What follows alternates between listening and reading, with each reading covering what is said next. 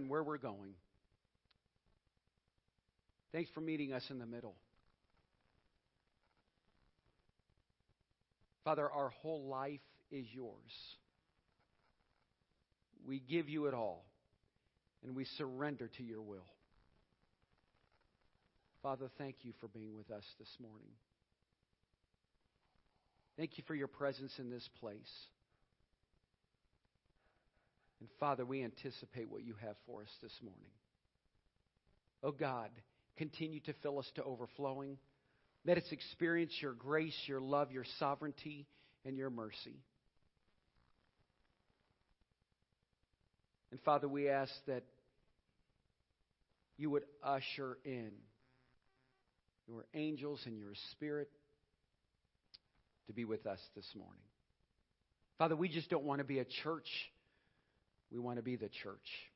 We want to be the called out assembly. So, Father, we ask that you'll use us today. Use each and every person. Minister to our hearts. Open up our minds. Allow all the noise and distractions to become silent. And teach us, Father, what you would have for us today. In your holy name we pray. In Jesus' holy name. And all God's people said, Amen. Roads of passion. Saul's journey to Damascus was met with confrontation, was met with change and challenge. And it is a journey we too need to face as Christians. If you will, you can follow in your Bibles, your electronic device, or follow us with on the screens, but we'll be reading out of Acts chapter 9, verses 1 through 22. One of my favorite stories in the Bible, because I believe that here at New Hope, we have stories of hope. We can either come to church and listen to the boring pastor and just be hearers of the word, or you can come to church and be doers of the word. That's the choice you have to make. But it's up to you this morning. Because we've come here today, for there are many that are on vacation this week. It's June. We've made it to June, and they're on a journey. They're on a special journey. And my granddoll, she's just grinning like crazy because she hears her papa up here talking. That's what it is. She knows the word when she hears the word, amen? And so this morning, no matter where you're at in your journey, I'm gonna, I hope that as we conclude with the message that you will be challenged, that things in your life you'll say, you know what? Maybe I'll be confronted with them. And by the end of today's message, my prayer is that you will be changed. Isn't that what it's all about? Just taking the message and then applying it and being a doer of the word and not just a hearer. So here's what it reads in Acts chapter 9. Then Saul, still breathing threats and murder against the disciples of the Lord, went to the high priest and asked letters from him to the synagogues of Damascus, so that if he found any who were of the way. Now listen, I love this. Didn't see this before till last night as I was studying. Thought it was very interesting found any who were of the way.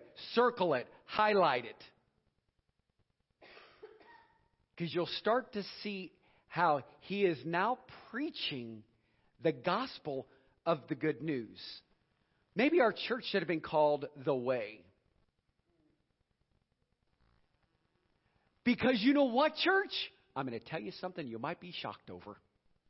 Because you probably haven't heard it at New Hope before. Just kidding. It's one of my favorite verses of all times. In John, it says that Jesus Christ, He is the, He is the, and He is the, that was pretty good. Did you get that? He's the way. So look at the correlation.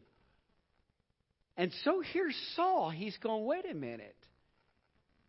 I'm going after the people that are part of the way. Maybe that should have been today's message. The way. The reason why I'm repeating that is because I hope that you can maybe examine your own heart and your own life and say, I wonder if I'm of the way. I wonder if I'm about Jesus all the time. I wonder if I'm for Jesus. Just a thought.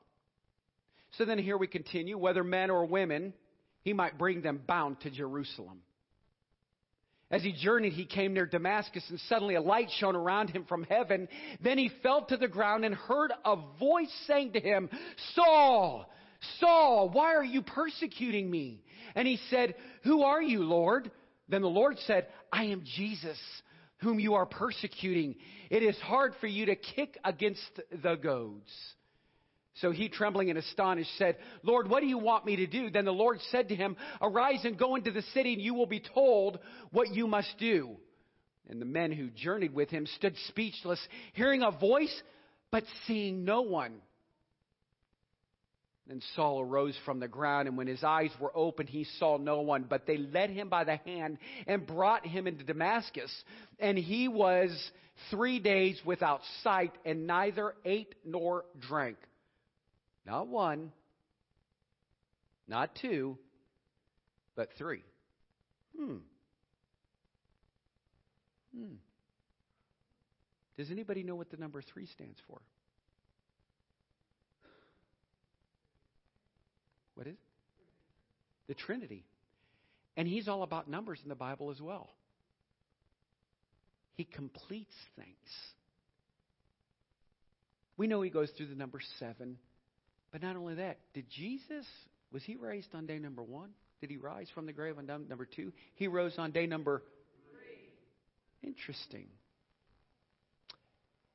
It's amazing how when we walk with Jesus, all of the correlations, he wants us to experience the life in Christ, right? So it says, and he was three days without sight and neither ate nor drank. Now there was a certain disciple at Damascus named, who? Ananias. Everybody should name their child that. And to him the Lord said in a vision, Ananias, and he said, Here I am, Lord. So the Lord said to him, Arise and go to the street called Straight and inquire at the house of Judas for one called Saul of Tarsus, for behold, he is praying. And in a vision, he has seen a man named Ananias coming in and putting his hand on him so that he might receive his sight. Then Ananias answered, Lord, I have heard from many about this man, how much harm he has done to your saints in Jerusalem. And here he has authority from the chief priest to bind all who call on your name. But the Lord said to him, Go, for he is a chosen vessel of mine to bear my name before Gentiles, kings, and the children of Israel. For I will show him how many things he must suffer for my name's sake. So Ananias went his way and entered the house. And laying his hands on him, he said, Brother Saul, the Lord Jesus, who appeared to you on the road as you came, has sent me that you may receive your sight and be filled with the Holy Spirit.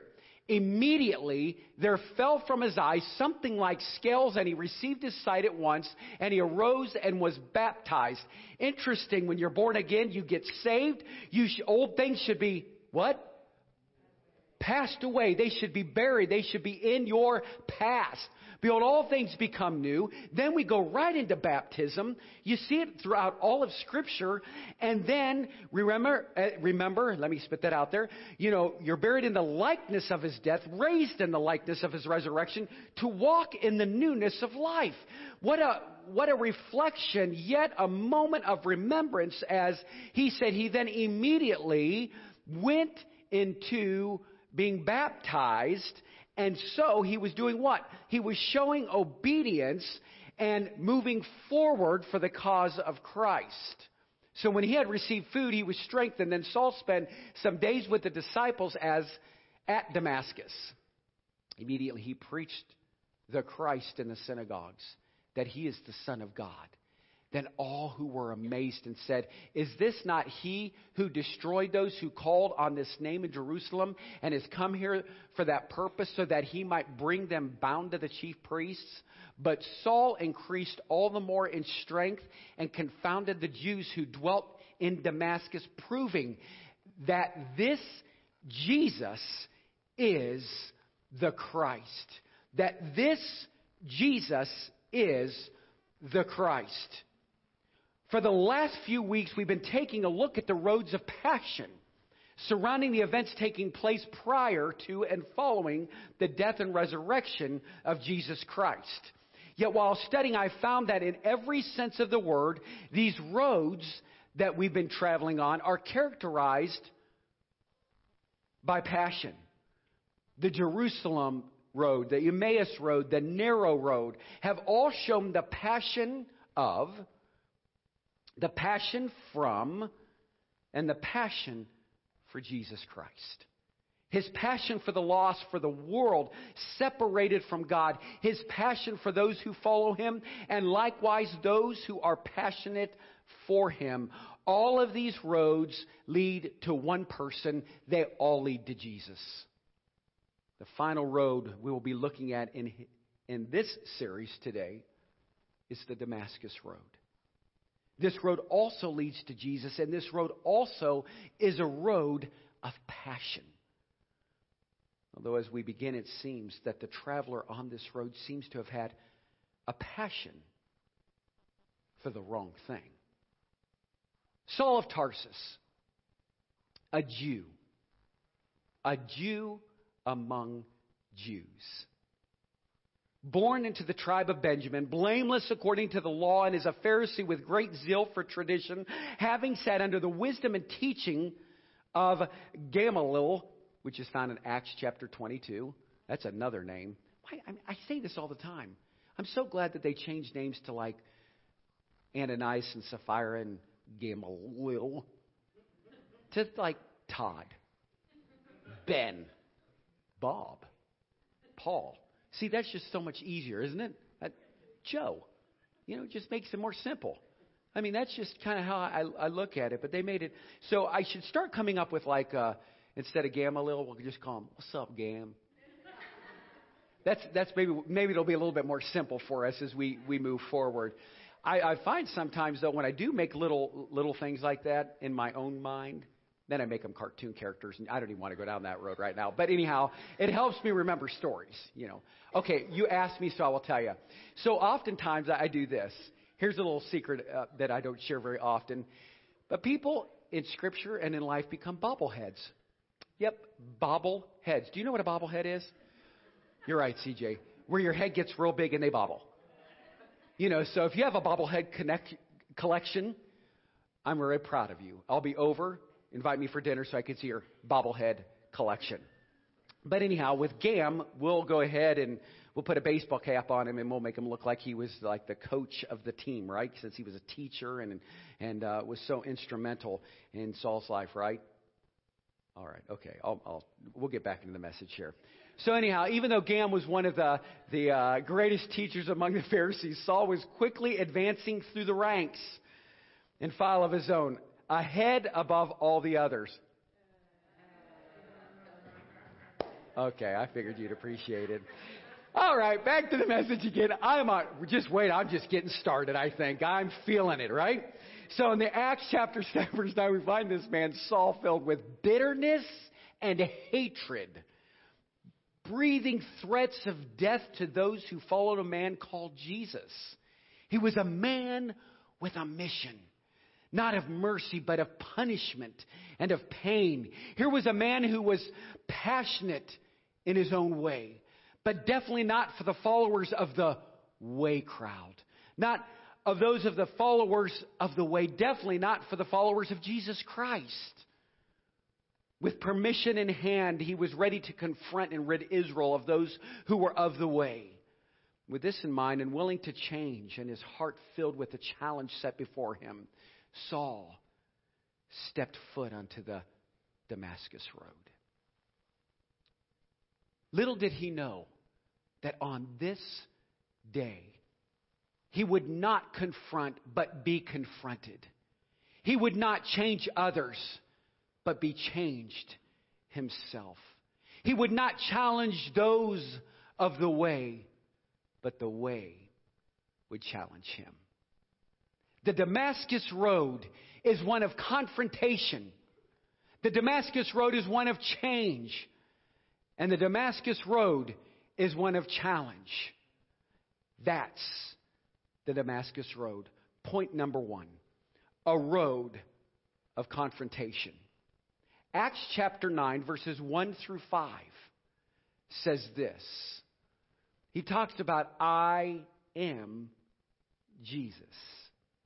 It says this in verse 1 Then Saul, still breathing threats and murder against the disciples of the Lord, went to the high priest. He went to the disciples, he went to the high priest, there we go, and asked letters from him to the synagogues of Damascus, so that if he found anyone who was of the way or were of the way, whether men or women, he might bring them bound to Jerusalem. Now I'm going to go through some of the scriptures again, but I just want to highlight some things for you. As he journeyed, he came near Damascus, and suddenly a light shone around him from heaven. Then he fell to the ground and heard a voice saying to him, Saul, Saul, why are you persecuting me? And he said, Who are you, Lord? Then the Lord said, I am Jesus. I am. Pause for just a minute.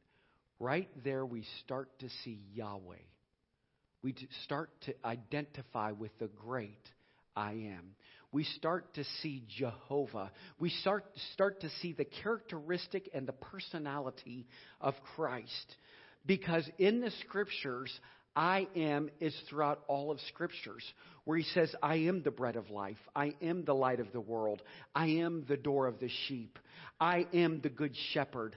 I am the way, the truth, and the life.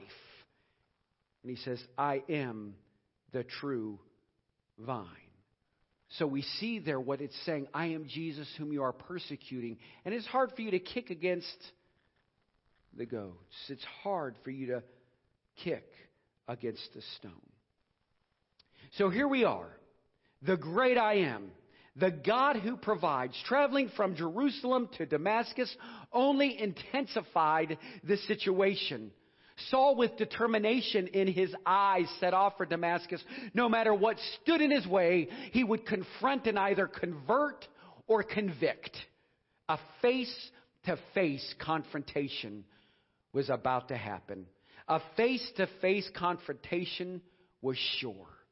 Confronted by the light, Saul had expected the confrontation to take place in Damascus, but as he approached the city, he was confronted by a light from heaven that caused him to fall to the ground. Some suggest that the light was possibly a heat stroke. And Saul became lightheaded and he just fell to the ground. Others suggest that it was lightning. And Saul became dazed and only thought he heard a voice. Some other skeptics said, well, it could have just been an epileptic seizure. Maybe he was just dealing with epilepsy. And Saul was seized by an epileptic fit and he fell to the ground. I like what Charles Spurgeon said. Remarked that if Saul had epilepsy, he wished all men in London would have epilepsy just like that. The truth is, man is. Now, I want you to listen to this. Follow with me on the screen. The truth is this Man is always trying to explain away the supernatural of God with the natural. Pre- say that again, Pastor. Okay. Man is always trying to explain away the supernatural of God with the natural. We are comfortable explaining heat strokes, lightning, epilepsy, but there's no nice and neat explanation of the supernatural, for it moves us into the realm of faith, and man would rather walk by sight than by faith. It's hard to walk by faith. So we see right here that he was caught on this road. It was a crossroads for him. There's a story of the blind man healed in John 9 is so characteristic of man's dealing with the supernatural. Jesus declares himself as the light of the world. And in verse 5 says, Jesus heals the man who had been behind from birth. The man is asked how he received his sight. He answers, a man called Jesus. The Pharisees trust in their traditions of the Sabbath. And then immediately, division arose. Then down in verse 16, Jews did not believe he, born, he was born blind. And then Jesus is then declared a sinner. The man is asked again, One thing I know, that though I was blind, now I see.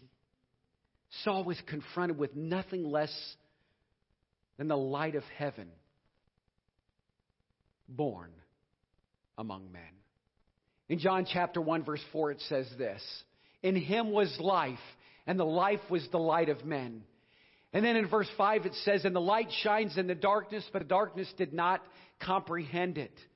And then in John chapter 3, verses 19 through 20, it says this And this is the condemnation that the light has come into the world, and men love darkness rather than light because their deeds were and are.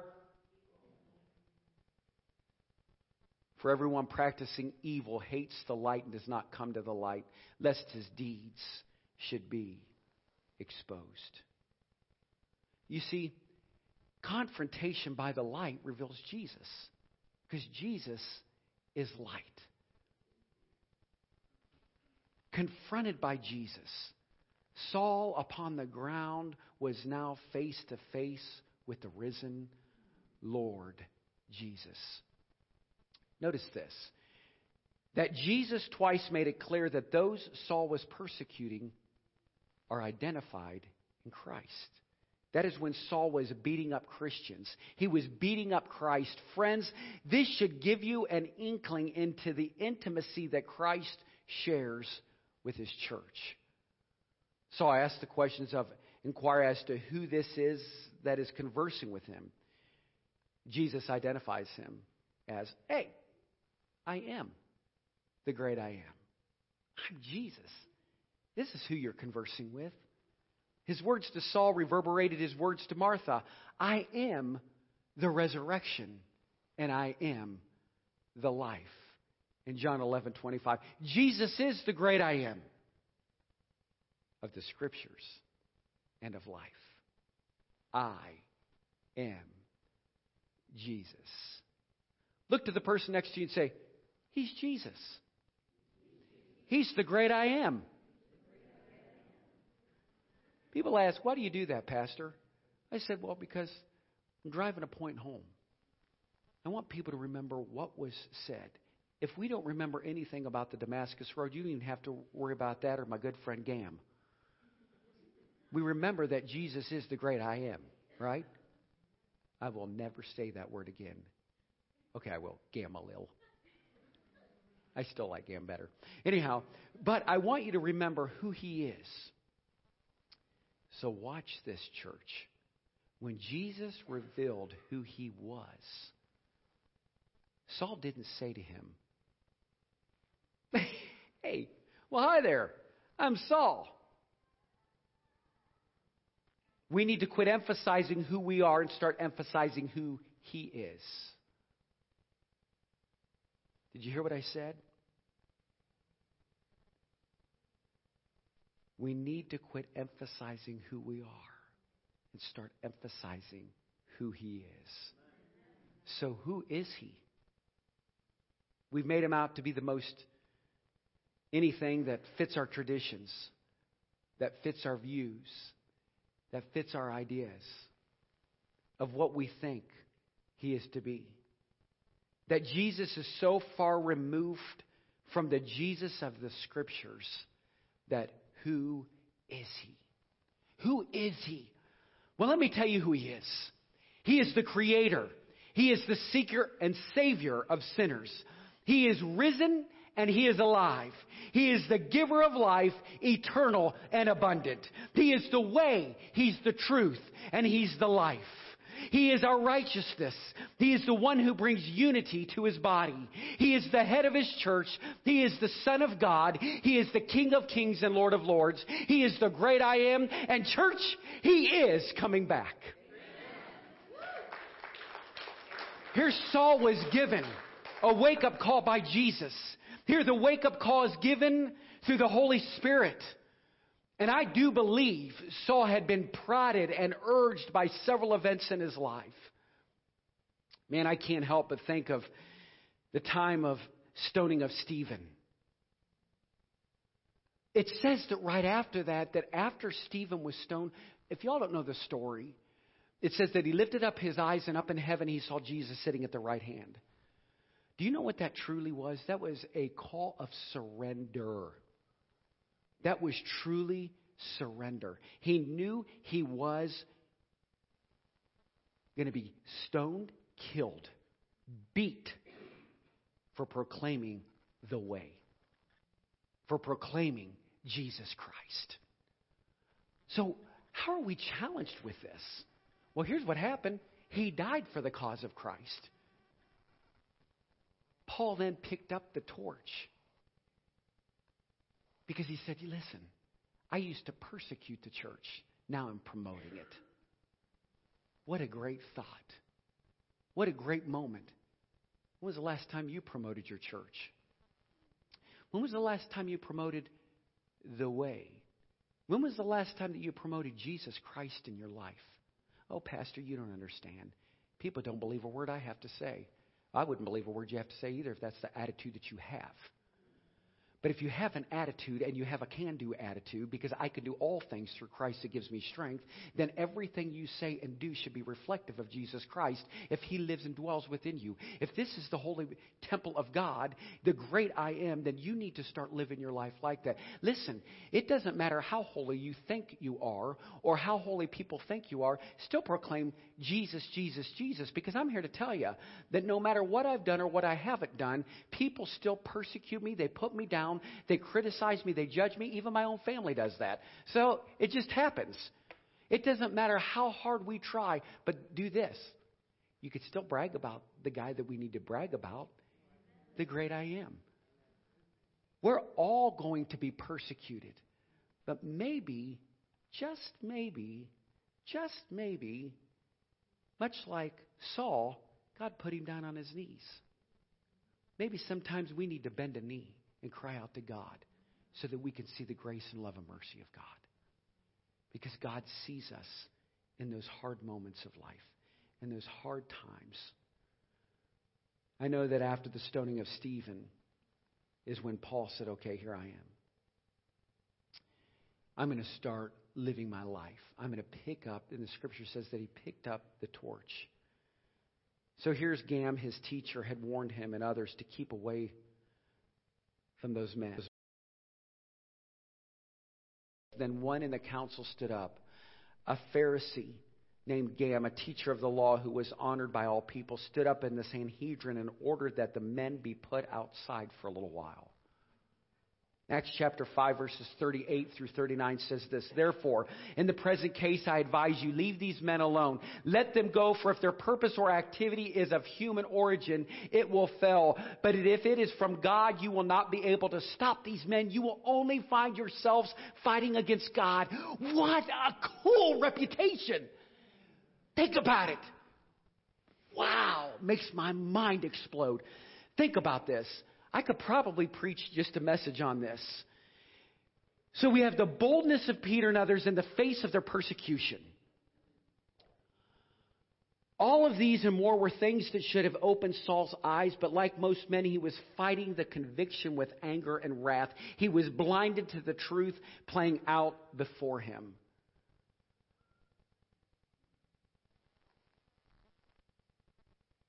says that in that scripture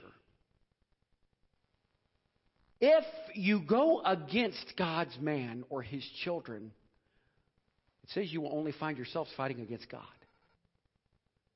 I find it so interesting there in that text in Acts. When we surrender, I, I looked at Pastor Chris earlier, earlier and I said, it was just him and I in the office, and I said, I'm going to just be transparent with you. I said, wow, this has been 25 years of nerves. I said, My stomach, I've got butterflies. I don't eat before, you know, and I went and had a pancake. The gluten free really turned out well. Thank you, Maureen. Appreciate your, your recommendation. And uh, I made it so far. Praise God. And uh, I did have a little pancake. But, uh, but I will tell you that the nerves never go away. You know what I believe it truly is? I believe it's this. Because if my nerves go away, then I start relying on myself and I stop relying on God. You know, I, I, I think many of us, yeah, there's times when I feel like I could throw up. There's times I feel like, God, I just want to share your message. And then Chris said to me, he's like, well, Pastor, what a, what a huge calling and a responsibility that's on your shoulders. And if all of you knew just the time and energy that I spend for our church family in prayer, and when I see you walk down the aisle during a song and you want to pray, you pray. And if that's all we do and it's all we spend time doing is praying, that's what church is about. Because we're not going to pray in the kitchen. We're not going to get down and weep, and we're not going to have the, the hands that are imparted upon us to be able to experience the power of the Holy Ghost. I think we've limited God in so many ways. And when I think of the story of the Damascus Road, I think about sometimes I think we're all caught in between the here and now and wherever we're going because we're all just so busy about being busy. I think that's my own life. You know, I, I, I try real hard that when I'm out cleaning and doing some things in my life, I even try to think, you know, maybe this is my Damascus experience. Maybe I'm supposed to continue to be confronted with my nerves, confronted with things. And, and even though many of you don't know this either, but I'll say, get behind me, Satan, and I'm continually doing that. I, I'm, I'm grateful for the thorn in the flesh that buffets me, that keeps me continuing to say, Todd, stay humble. Do what you're supposed to do. Encourage people. I, uh, I want to be all things to all men, and I know that's impossible because we're, we're look at what's going on here. Here was Saul, who was a persecutor of the church, and now he's the promoter of the church, and we realize that he's now being confronted with his own issues, with his own own problems, and and the Holy Spirit and Jesus shows up and says, "Listen, hello, I'm the great I am." And he's reminding him again that, and I don't think that was probably the first time. But isn't it amazing that he took a sinner like Saul and he said, I see the potential in you. And I know that God sees the potential in all of you. You know, uh, probably some of the most heartbreaking things for me as a minister. And I'll go back to where I was at when I'm cleaning, is seeing people come and go. But I was listening to a message this week and was talking about letting them go, and I, I kind of brought that up to the men in, in class this morning. You know, you can pour your life into people, you can pour your life into to so many, and, and you want them to stick around and stay. And we won't want to build a church of masses. But we all don't have that responsibility and the calling. I'm not Billy Graham. I'm not Joel Osteen. I'm not Steve Furtick. I am Todd. but, you know, I just want each and every one of us to know that we have that responsibility to continue to proclaim the good news of the gospel of Jesus Christ. And I do know that on this road, and I think this is my road. I, I you know, I hate when I get this emotional. Oh yeah, I, I can tell you do, honey. Yeah. You know, I uh, I wrote this down here. Listen, I'm just gonna I'm not gonna say what I was gonna say just so I can keep my composure. But some of you are continually kicking against the urging and prompting of the Holy Spirit. And we need to be confronted again with who Jesus truly is. We need to have the blindfolds removed from our own eyes and see what it is Jesus wants us to see. I, uh, I know my second point is a road of change. And I'm going to get into this, and then I'm going to share a story with you. I think I'll just wait a few minutes. But it, in Acts chapter 9, you can follow me. This is point number two a road of change. Acts chapter 9, verses 6 through 9, and then verses 20 through 22. It says, Now get up and go into the city, and you will be told what you must do. The men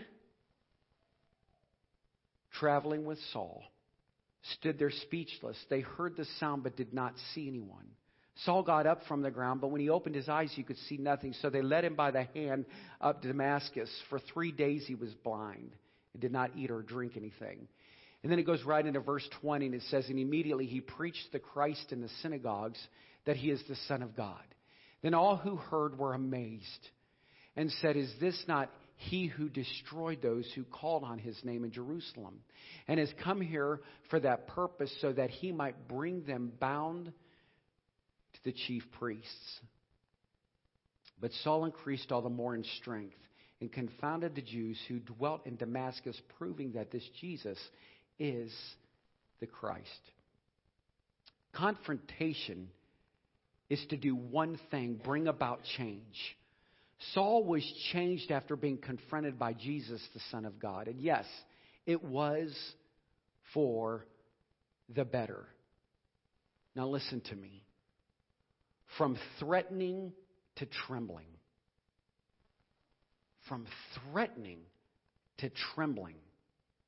With the confrontation of Jesus Christ in his glory, Saul was changed from a man who threatened to a man who trembled. What he had passionately believed was a lie was being proved to be true before his own eyes. He thought he had been zealously serving the Lord, but instead he had been dangerously persecuting him. It doesn't take much thought to wonder why Saul was down on his knees and why his first words were, Who are you, Lord? From leading to being led, the man who came to enter Damascus by force was now being led humbled and blind into the city. I believe there is great significance in the blindness of Saul. Saul, who had been blinded, leading to persecutions against the infant church, was now being led blindly at the mercy of the church. Saul, who had turned a blind eye to the convictions of the Holy Spirit, was now blinded with the revelation of Jesus Christ. So the last image implanted in Saul's mind would have been Jesus Christ. And as he sat in the Damascus blinded, he would have had plenty of opportunity to focus on Jesus until Jesus was imprinted on his mind, his heart, and his life. Saul, who became Paul, finally gained a passion for Jesus. Very rare today. Led into the city by human hands. He was led from the city and the rest of his life by the hands of God.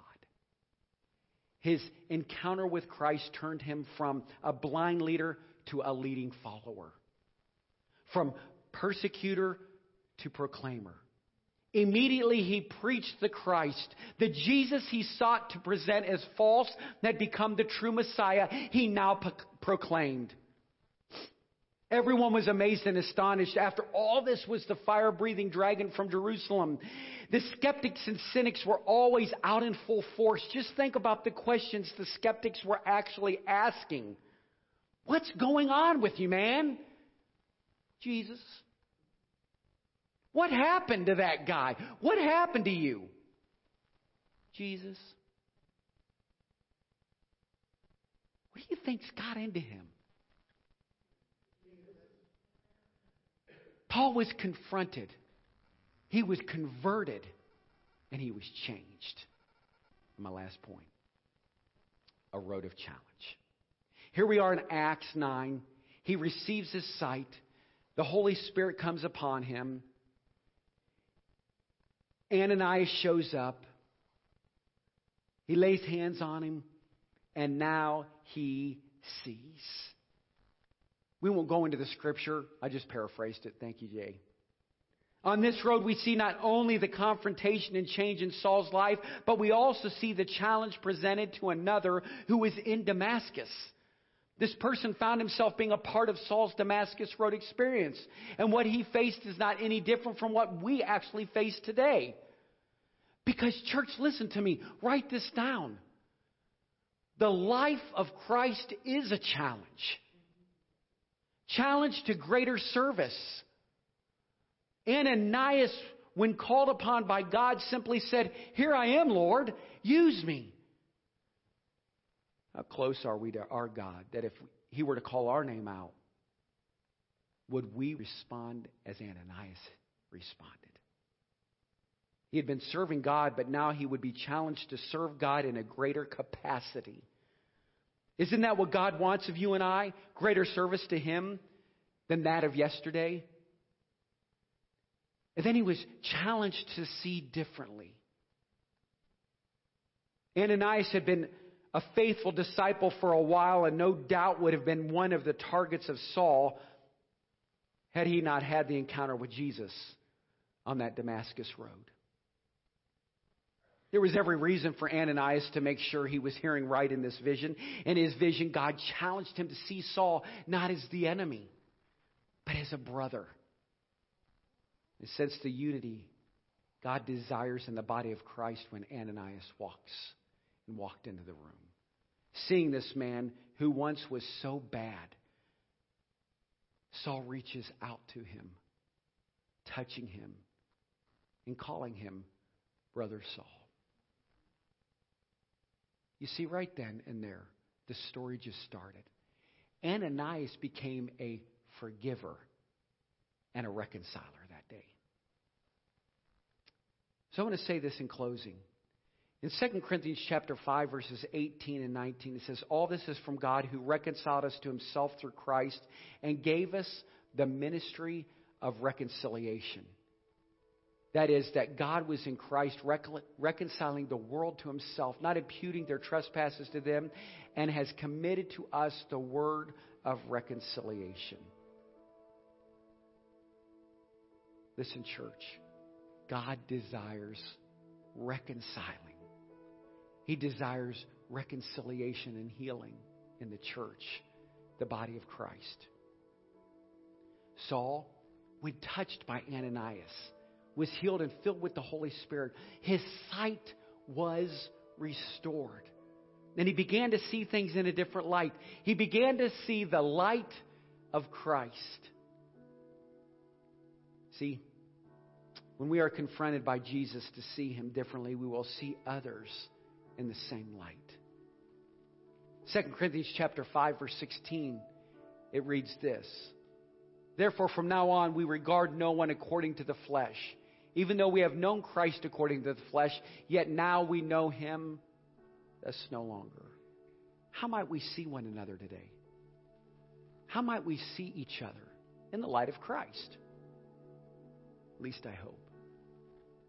The Damascus Road has confronted and challenged us with the risen Lord Jesus Christ. Prayerfully, it will change us to see one another as well as those that are lost differently. I was caught between a difficult place in my life. This was a crossroads, if you will. And I think it was probably one of the most difficult times. Now, listen to me, church, when I say, and the men were just speaking about this. Jerry brought it up in class about listening to the Holy Spirit. How do we listen? How do we know? Is it, you know, is it this still small voice? Is it something that you hear that you act upon? And once you react, you start to see God do a great work. Well, I knew that the difficulty that I was facing in the church was a difficult time in my earthly life. And yet, many times I would hear God say, Well, you can pastor a church. And I would say, uh, No. He would say, You can pastor a church. And I'd be like, uh, No. No. I'm very comfortable being a youth pastor. I was very comfortable being a minister of music. I was very comfortable being in my setting. Hear the word comfortable? And so when we get too comfortable, God shows up, doesn't he? And then he says things like this Up, oh, hi. Hi, so I'm Jesus. Surprise!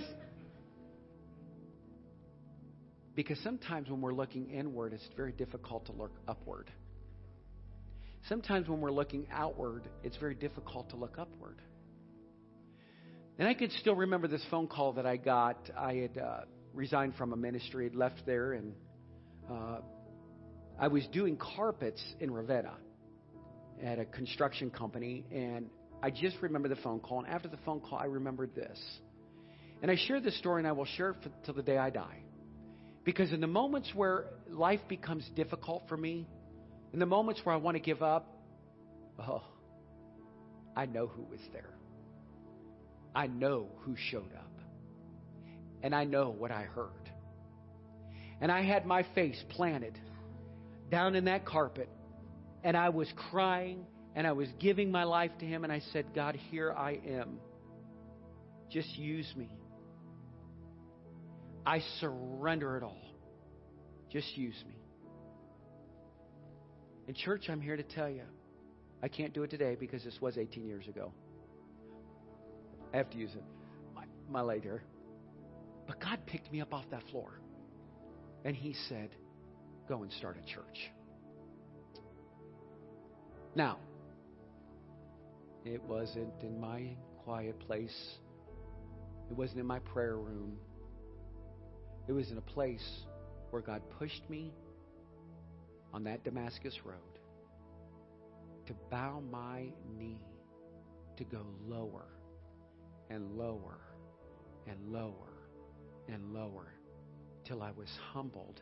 And God said, Now you're at a place because you just got to the end of yourself. Now you can get to the beginning of me. God wants to use you. And I'm here to tell you that when I stood up, I felt the pressure underneath my arms.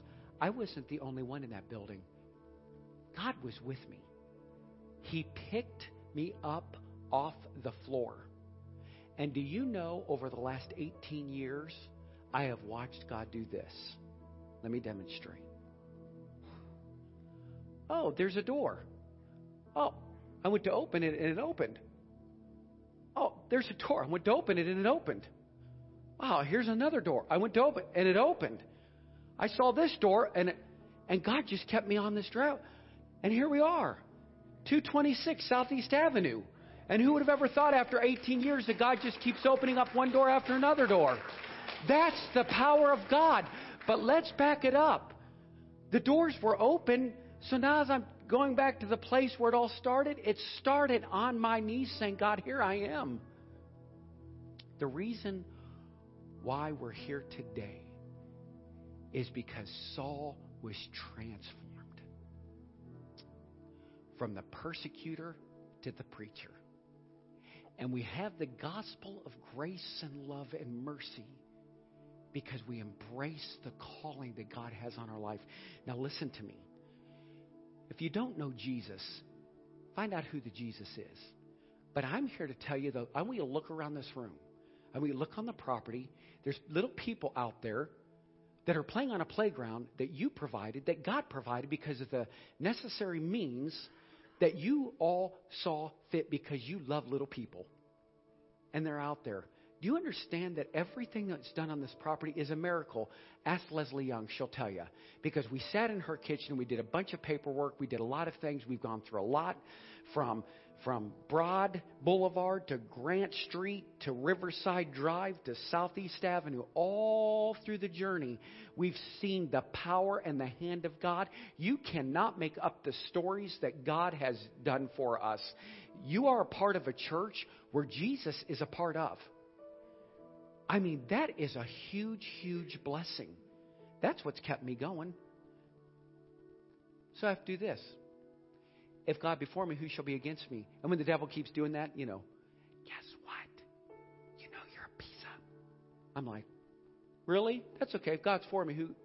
It doesn't matter who's against me. God's for me, it doesn't matter who's against me. And every time you hear that, you need to say the same thing. If God's for me, it doesn't matter who's against me. So look around and you know how God's used you. You know what God's done in your life. Embrace His voice, embrace His calling, listen to Him, cry out to Him.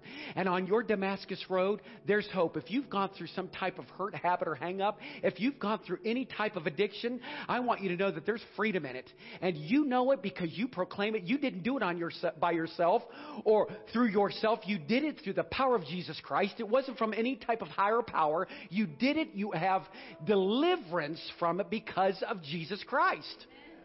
That's what gives us freedom. You'll have freedom in every way if you'll just say, wait a minute, God, remove, remove, remove all of the scales, all of the sin from my life. Quit making your focus others. Don't look outward, look upward. And you'll find and feel and sense the mighty power of God. Isn't it great to brag about Him? God is good. Let's just give Him a praise. Hallelujah. Let's rise to our feet. Let's pray. Hallelujah. Let's pray together. Father God, we love you and we just thank you that today you are the great I am. You are I am Jesus. You are uh, Yahweh. You are Jehovah. Thank you, Father, for showing me, even in my own personal walk in life, how that you show up in the most difficult times.